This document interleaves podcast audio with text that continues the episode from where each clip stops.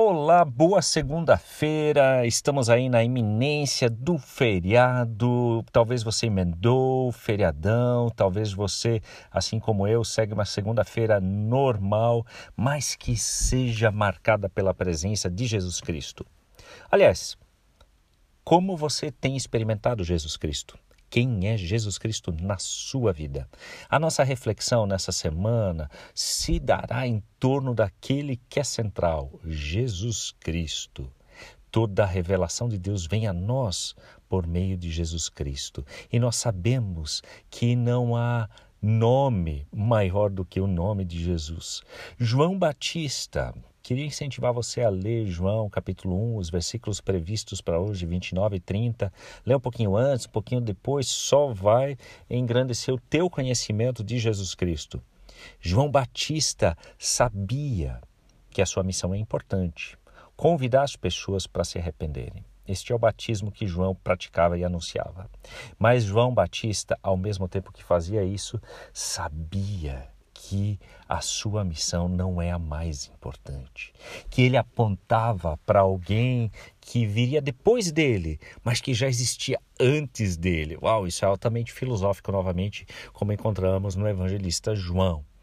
Então, o evangelista João fala do Batista João, que tinha essa perspectiva de Jesus, que viria aquele prometido por Deus depois dele que já veio, na verdade, que já existe antes dele.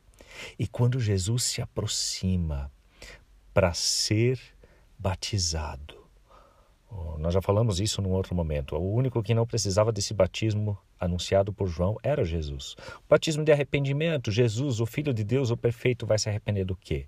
Ou seja, Jesus aqui já começa a caminhar em direção à cruz, vai assumindo o nosso pecado. Mas o ponto é que João Batista percebe isso. E por isso ele olha para Jesus e anuncia: Este é o Cordeiro de Deus que tira o pecado do mundo.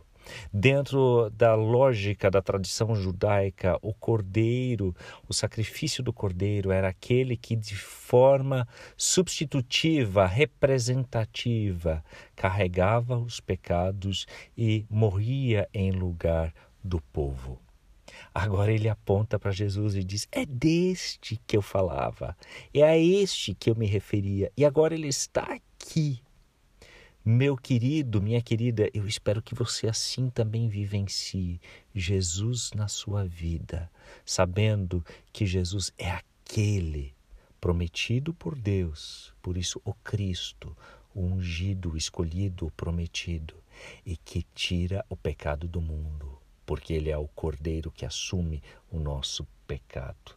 E assim nós queremos olhar para Jesus Cristo ao longo dessa semana, nessa expectativa também de que Ele é o que desde o início do seu ministério público, desde o seu batismo, já caminha convictamente para assumir o nosso pecado. O seu, o meu, e isso nos dá esperança hoje.